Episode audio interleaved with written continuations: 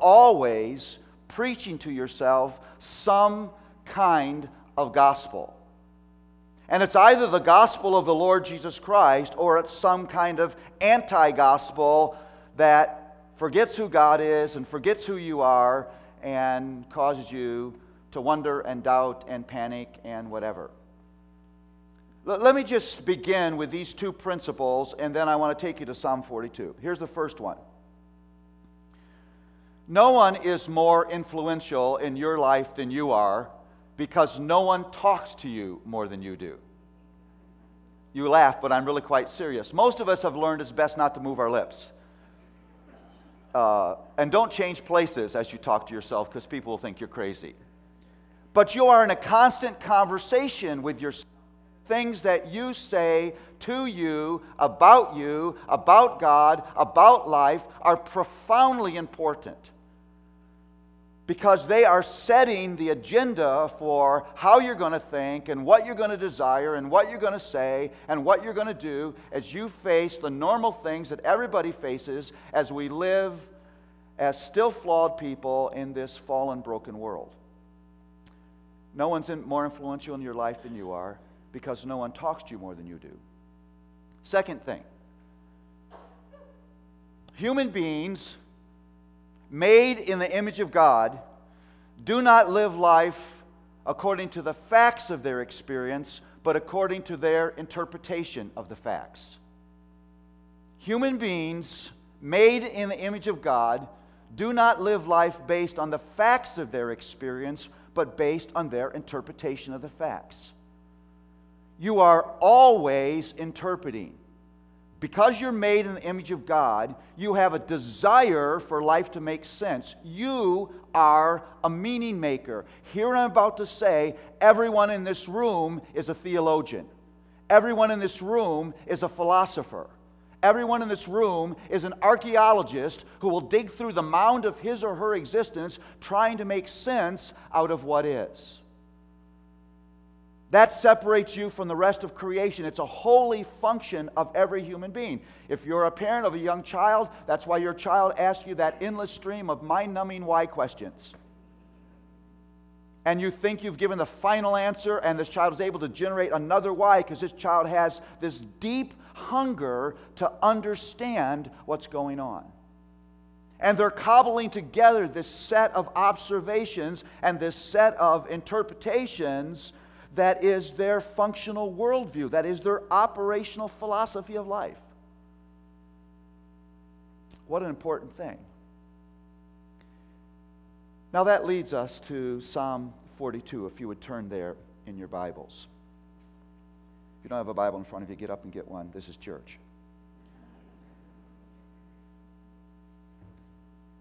Because I don't really have anything to say to you, but the Bible does. One of the problems with uh, Psalms like Psalm 42 is we're also familiar with the Psalm.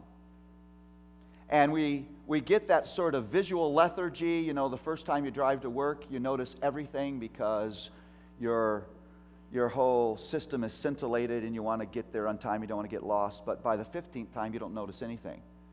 In fact, you don't know how you actually got to work. You don't remember making turns. You don't remember stopping. You wonder how many people died along the way. Uh, well, we do that with the Word of God. We begin, we fall into this spiritual mental monotone. And so as I read, just uh, force yourself to be interactive uh, mentally as I read. As a deer pants for flowing streams, so pants my soul for you, O God. My soul thirsts for God, for the living God. When shall I come and appear before God? My tears have been my food day and night, while they say to me continually, Where is your God?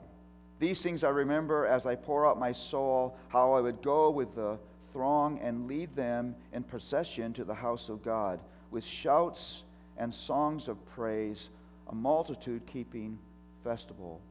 Why are you downcast, O my soul, and why are you in turmoil within me? Hope in God, for I shall again praise him, my salvation and my God.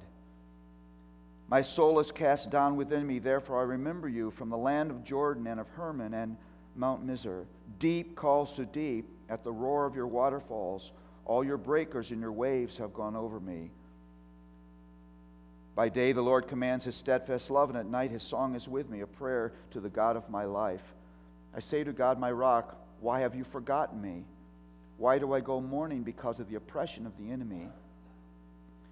As with a deadly wound in my bones, my adversaries taunt me, while they say to me continually, Where is your God? Why are you downcast, O my soul? Why are you in turmoil within me? Hope in God, for I shall again praise him, my salvation and my God. Now, here's the first thing you need to notice about this psalm. Uh, things I like about the thing I like about the psalm is how psalms are how shockingly honest they are, how typically they are of all of our experience. Um, I think the psalms are in the Bible to keep us honest about the messiness of faith. And, and you get this in this psalm. We don't know exactly what the psalmist is going through. But he's going through obviously something he would have never planned for himself. Something that for him would have been unpredicted, unforeseen, difficult to deal with.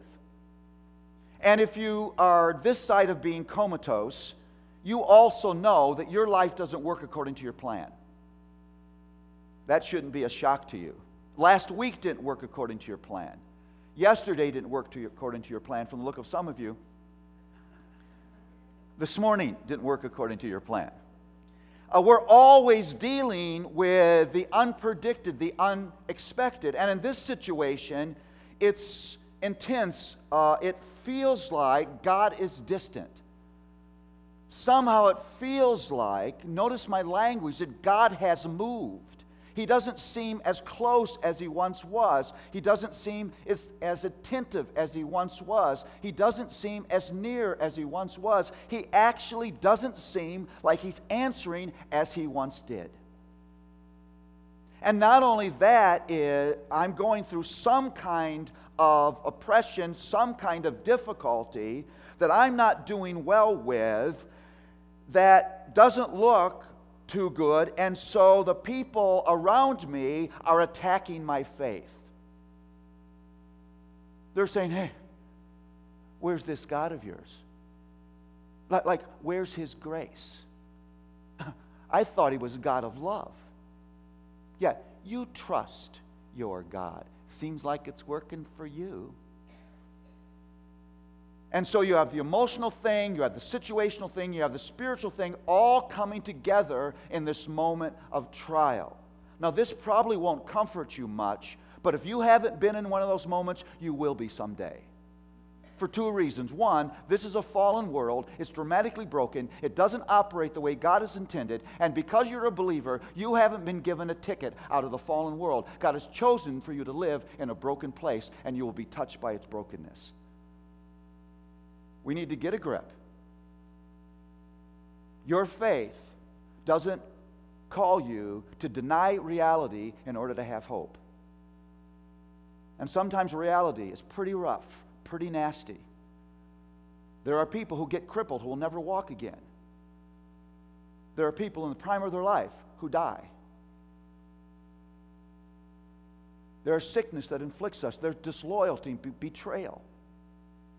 There's shifts in the economy that changes masses of people's lives. God has chosen for us to remain in this broken world. That's His plan. Hear what I'm about to say. That's not in the way of God's plan, that is His plan.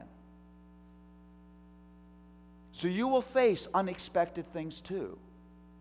There will be moments for you, for whatever reason, where God will not seem as near as He once was. Where you will get to the border of your faith, sometimes even wondering Does God love me? Are his promises true?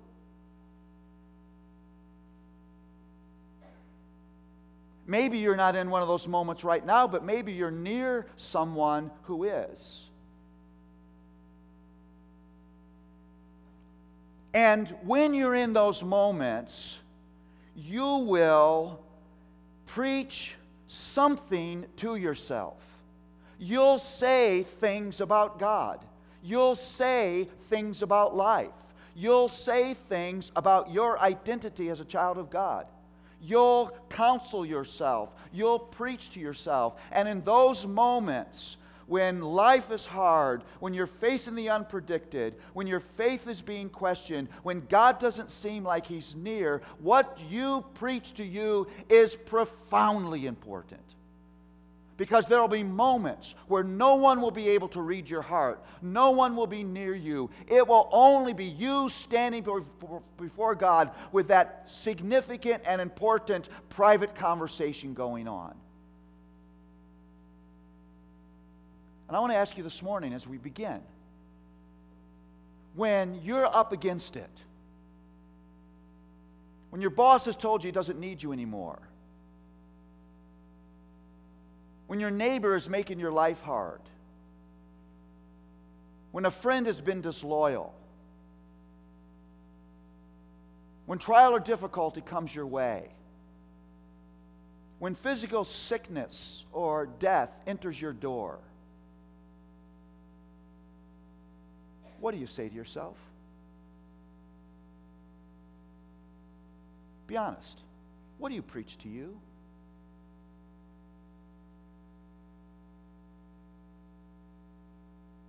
What do you turn and say to your hurting, your seeking heart? In those moments when no other human being can read what's inside of you, what do you say to you?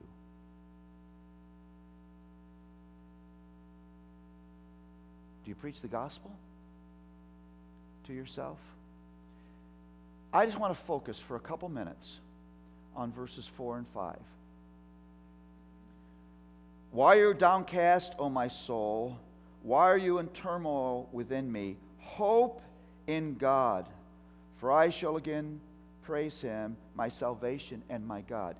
Here's the first thing you see it is very dangerous for you to give way to every feeling, to give way to every thought, to give way to every desire, to give way to every doubt.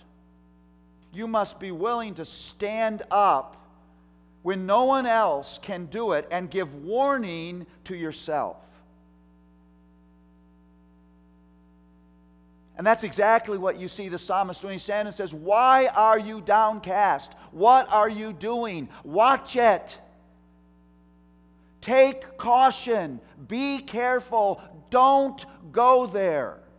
There are critical points if you're going to live the life that grace makes possible for you to live, where you must say no to you. You don't have to go where that anger is leading you.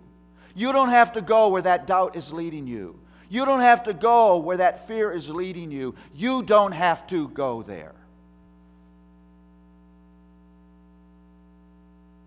And often, the decisions we make in moments of anger, the decisions we make in moments of fear, the decisions we make in moments of doubt are surely the decisions that we look back on with regret. Because they're often the moments in the cloud of fear, in the cloud of doubt, in the cloud of anger, where we lose sight of who we are, we lose sight of who, who God is, and we make decisions that are less than wise. In critical moments, do you rise and say no to you? Well, after you've given that caution, then the next thing is what do you say to you? Well, here's what the psalmist says hope in God. Now let's just think about what hope is. Here's what hope is. Hope is always a expectation and an object.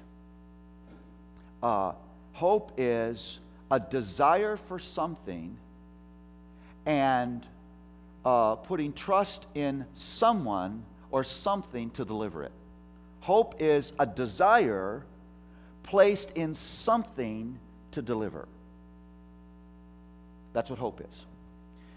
And so, what the psalmist is saying here is really quite radical. Uh, it's hard for me to wrap words around how radical this is. What he's actually saying is hope is not a circumstance, hope is not a location, hope is not an experience, hope is not a human relationship, hope is not all of those things that we tend to put our hope in because all of those things are temporary, all those things are fleeting, all those things are fallen, none of those things are under our control. Here's what he's saying hope is a person, and his name is Yahweh.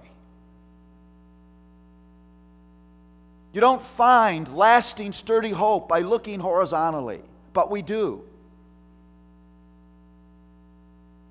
Listen, if you, if you would say this, if only I had, then my life would be. Whatever sits on the other side of your earth only is the place where you're putting your hope. Do you hear what I said? Whatever sits on the other side of your if only is where you're placing your hope. If only I had that job. If only I was married. If only I could go to seminary. If only I could fill in the blank. And when you're doing that, you're doing something that is spiritually disastrous. You're asking fallen creation to be your own personal Messiah. You're asking fallen creation to give you meaning and purpose. You're asking fallen creation to give you life. You're asking fallen creation to give you strength. You're asking fallen creation to give you an inner sense of well being, and it will never, ever happen. Because if creation could give you life, the Son of the Creator, Creator Himself, would not have had to come. It wouldn't have been necessary because we'd have life. And when Jesus rises and says, I have come to give you life, you know what He's saying? Nothing else can. That's what He's saying. Nothing else can. I'm coming to give you life because I alone bring life in my hands. You'll never find life anywhere else. You marry women, the best man ever, he can't give you life because you haven't married the fourth member of the Trinity. It's only three seats, they're well taken. You have the best job ever that gives you the the biggest amount of money that you could ever imagine have, it can't give you life. You're in the best health ever, it can't give you life. You're looking forward to the most glorious retirement ever, it can't give you life. You're able to afford the best cuisine ever, it can't give you life. You have the most success and accomplishments ever. It can't give you life. Life is only found one place. And so here's what this means. If you have realized that hope is only ever found vertically, hope is never found horizontally, nothing that can happen to you is able to take away your hope because your hope is not up for grabs.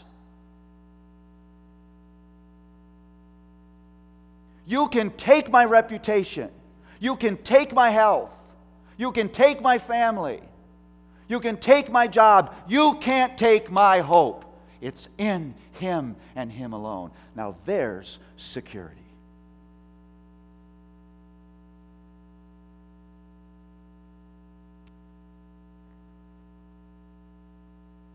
Never forget standing alongside the bed of Luella's dad, dying of cancer. No complaints. No, where's God? no regret of his life. He asked if he could pray. And it would have made sense to me that he would have just prayed for God's help. God, help me through this. He didn't actually do that. He prayed around the room for everybody that was standing there. He prayed for us. I'm standing thinking, He's praying for us.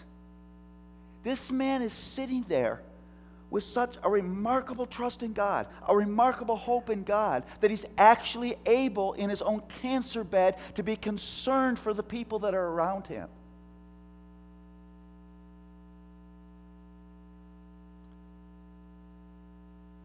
There were moments in my life where I didn't have the respect for that man that I should. That moment, I got it. I thought, God, I want to be like this man.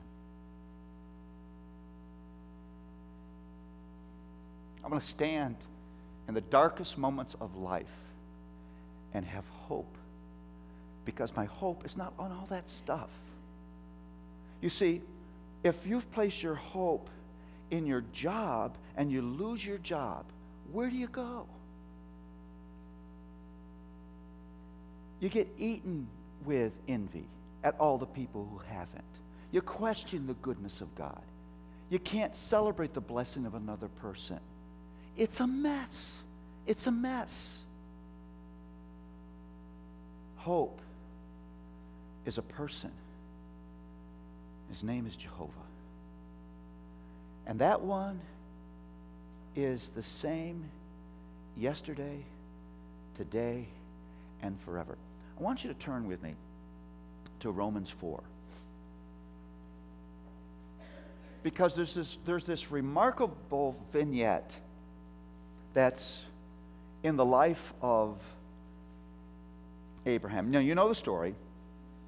Abraham's uh, given God's covenant, and he's told that his descendants are going to be like the stars of the sky, like the sand on the seashore.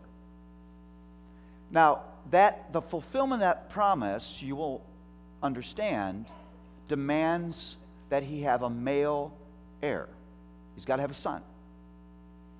And Sarah is way, way beyond childbirthing years. Abraham, too, is an old man. That's the scene. Now, verse 18. In hope, he, Abraham, believed against hope that he should become the father of many nations, as he had been told, so shall your offspring be.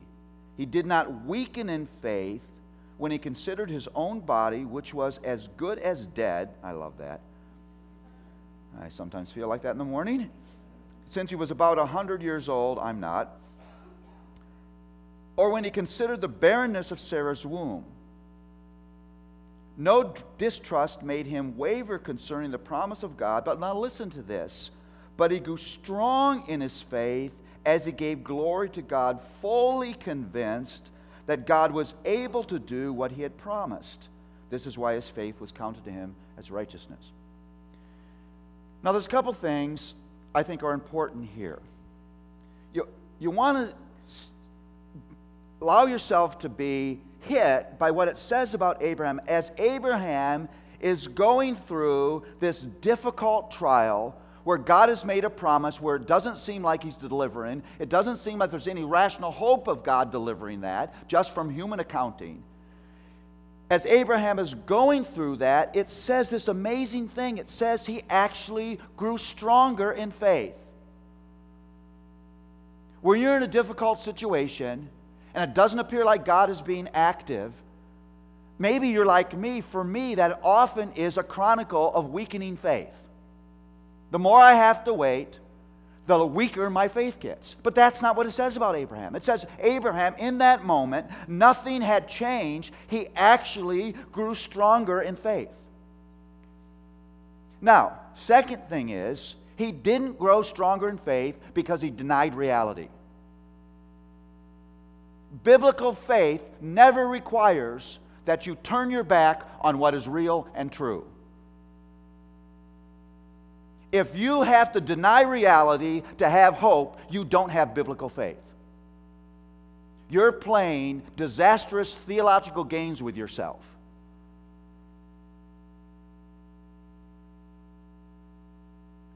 And so, you know, when you're counseling one another, don't put your hand on the back of that person who's going through hell and say it'll be okay. It may not be okay. That hell may continue for another 10 years. That's not helpful. That's denying reality that doesn't spiritually help that person.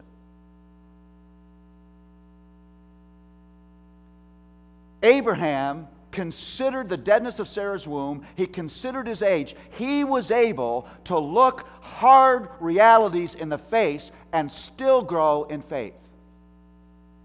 That's biblical faith. And it tells you why.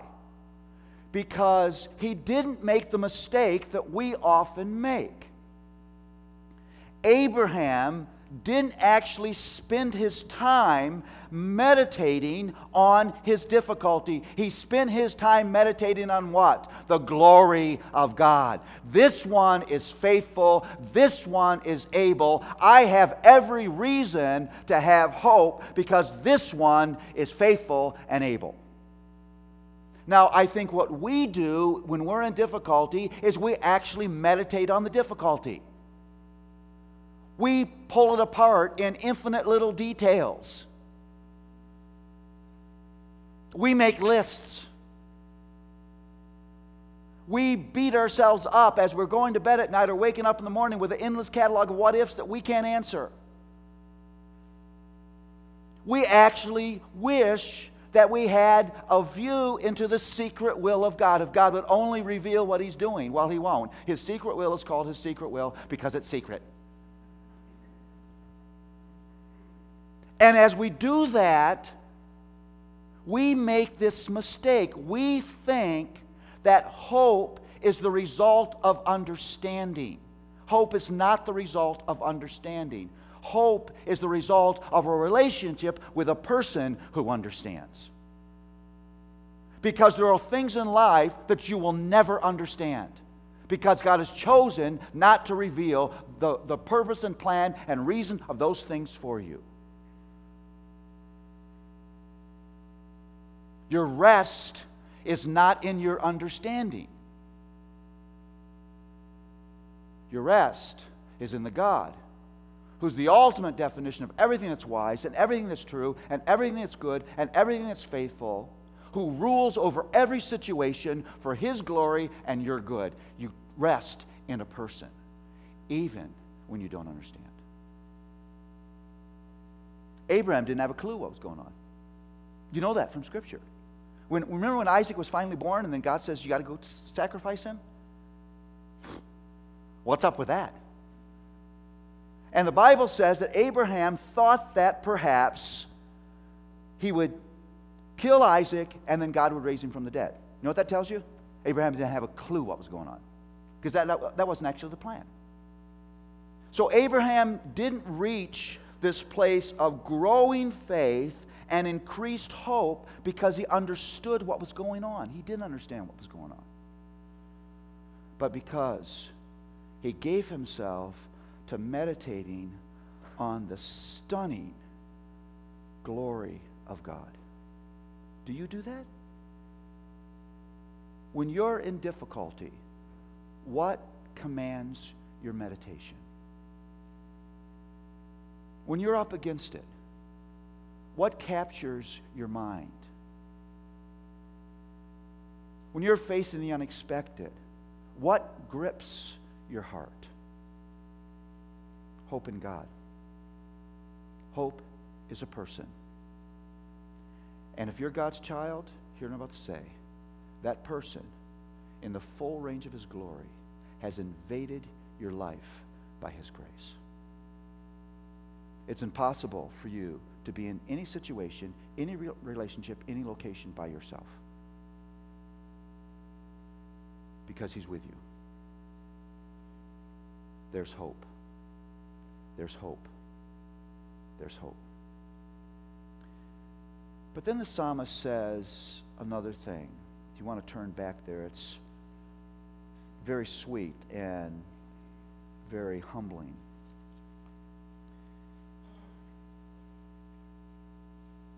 He says, Hope in God, for I shall again praise him. What does he say next? Next two words? Anybody? You can talk, it's legal. Some translations say, My Savior, some say, My salvation. Why would he say that? Why, in this moment of circumstantial difficulty, would the psalmist say, My salvation? Now, I hope this doesn't shock you too much, but often when I'm in a moment of difficulty, I couldn't care less about redemption. Don't sing to me, redeemed, how I love to proclaim it. Just get me out of difficulty. I don't care. I don't care about that. Just put me in ease of circumstances, put me around people who love me, feed me well. And this is really uh, a humble, uh, a rather stunning ad- admission. It's like in Psalm 27 where it talks about an army encamping against you. And then the psalmist says, One thing I desire to be in the temple and dwell and, and behold the beauty of the Lord. I'm thinking, if I got an army coming down on me, I'm not, sure I would say, This is the one thing I want, I want to do. I want to go to church. But that's what he says. And what, what this is, is this is a very powerful admission that below the level of the darkest of circumstances, I actually have a deeper dilemma in my life. I have a deeper danger in my life. I have a deeper disaster in my life. Yes, it would be nice to be delivered from this particular circumstance, but there's a deliverance that I need that's much more profound than this one. It's deliverance from me. Because inside of me is something I cannot escape. Inside of me is something for which I desperately need salvation. It is my sin.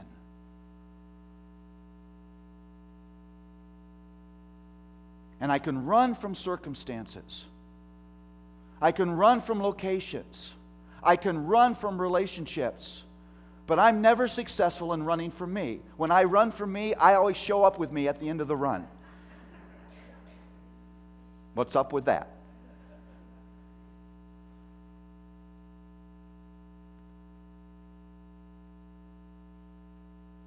And here is the right value system. You see, God hasn't promised you ease of circumstances, but He's promised you salvation. You don't actually judge the goodness of God by the ease of your circumstances if you understand Scripture. You don't bring God into the court of your judgment and say, because my circumstances have not been easy, because my life has been hard, that means you're unfaithful to your promises, because frankly, what you think He's promised, He hasn't promised you but He's promised you salvation. The deepest, most penetrating, universal human need. He has promised, I will meet you there and I will do for you what you could not do for yourself. I will rescue you. And I won't leave that work until you're finally delivered from sin, until every corpuscle of sin is delivered from every cell of every heart of every one of my children, I will not relent. I am the Redeemer.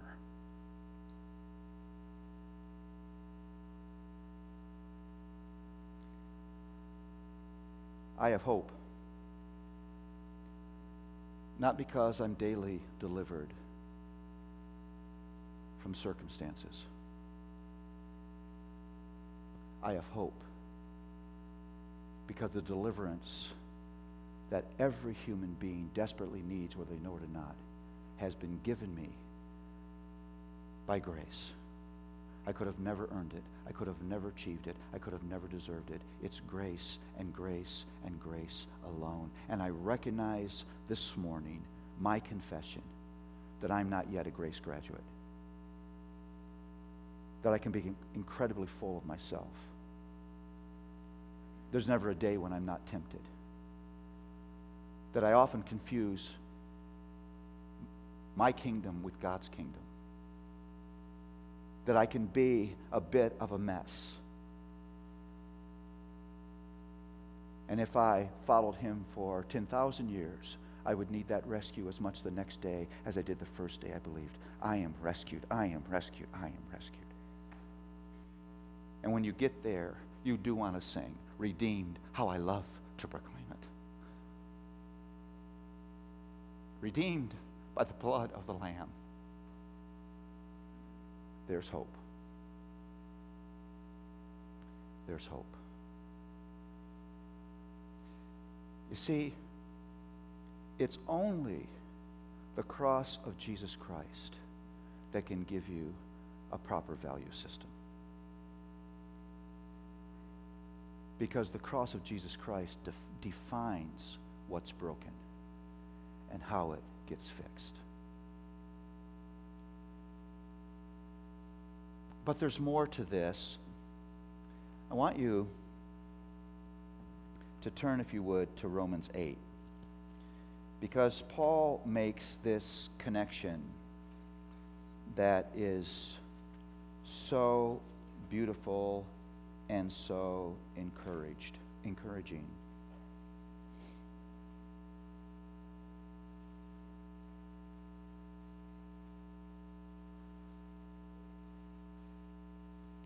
He is talking in Romans 8 about the fallenness of the world, that this whole world groans waiting for redemption. He's talking about the help of the Spirit, and that moves him to talk about uh, the, the steps of God's saving plan. And then he says this, verse 31 What shall we say to these things? if God is for us, who can be against us? Now, listen to what he says next. Listen to the logic. He who did not spare his son, but gave him up for us all, how will he not also with him what? Graciously give us all things. Now, here's what he's saying. He's saying, Would it make any sense for God to provide for you ultimate salvation and abandon you along the way. That wouldn't make any sense. That would make no sense whatsoever. He said, if He paid this ultimate sacrifice for your ultimate salvation, isn't that itself a guarantee that in the midst of the difficulty, this God will give you what you need? Now, hear this not what you want. But He will give you what you need. Because that salvation began as an event, will end as an event, but as a process in between. And it would make no sense for him to initiate that process in his justifying grace with that miracle of the cross and then abandon you in your moment of need. Would make no sense. And so, if he did this, doesn't that predict doesn't it guarantee that in your moment of trial, in your difficulty, remember, he's just talked about this world that's a mess, that's groaning for redemption, moments where we're so distressed we can't even pray with words. The Holy Spirit carries our prayers. He's talking about difficulty and disaster and trial. He says, He will not abandon you in your trial, He will give you what you need. not the pleasure you're looking for, not, not the comfort you seek, not the esteem you've hooked yourself to, but what your struggling, fearful, hurt, and doubting heart needs. And guess what that is? Grace.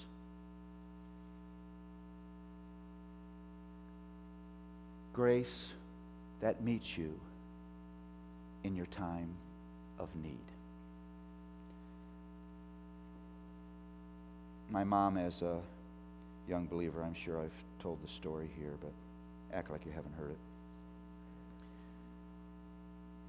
Young believer went to her pastor because she saw all these saints dying with such grace. And she said to her pastor, Pastor, I don't think I have dying grace.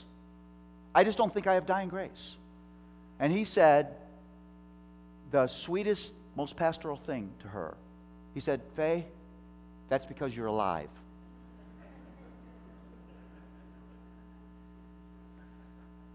He said, you don't, you don't need dying grace right now. But when you're there, your Lord will be faithful to you. That last week, as we stood around mom's bed and she was in and out of consciousness, we sang to her. Uh, she had memorized the hymnal so much she could, she could say to us when we were young, we never knew the numbers, uh, sing 452. so I would say 452, 4. Uh, and uh, we sang so many songs of faith that we had exhausted our, our catalog.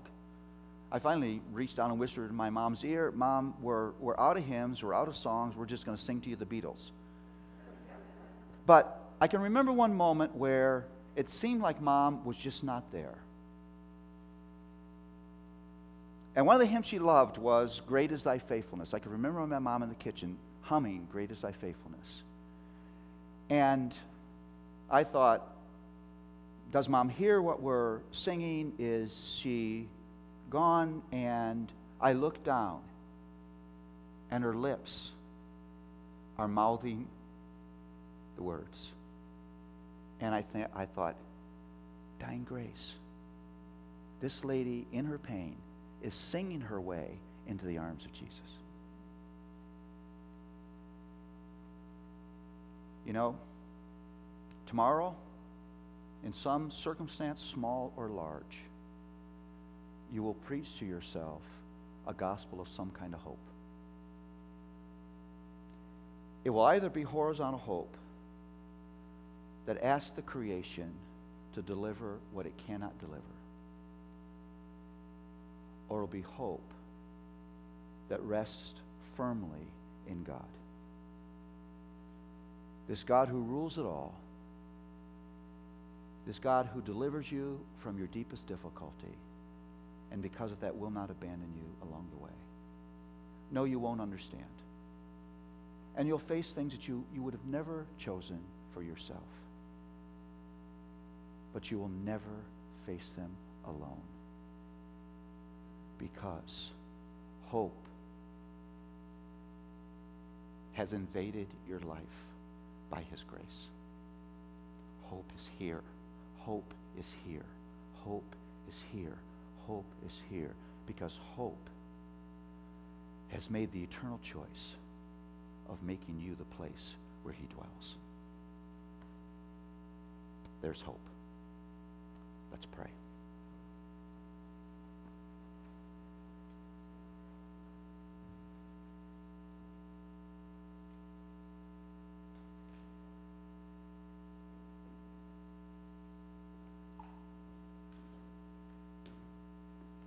Lord, there's a way in which this thing called hope is a war in our hearts. we do look for hope where it cannot be found and panic. We do preach to ourselves a gospel that's not the gospel of Jesus Christ. We do ask endless what ifs, hoping that understanding will bring peace to our hearts.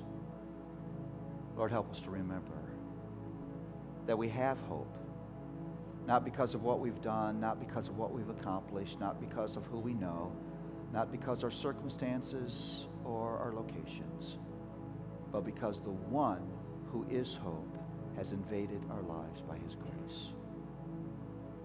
And if he rescues us from our deepest difficulty, he will not abandon us in our moment of need. There's hope. May we tomorrow grab onto that hope with both hands and not let go and live with courage in situations that would otherwise make us afraid. In Jesus' name.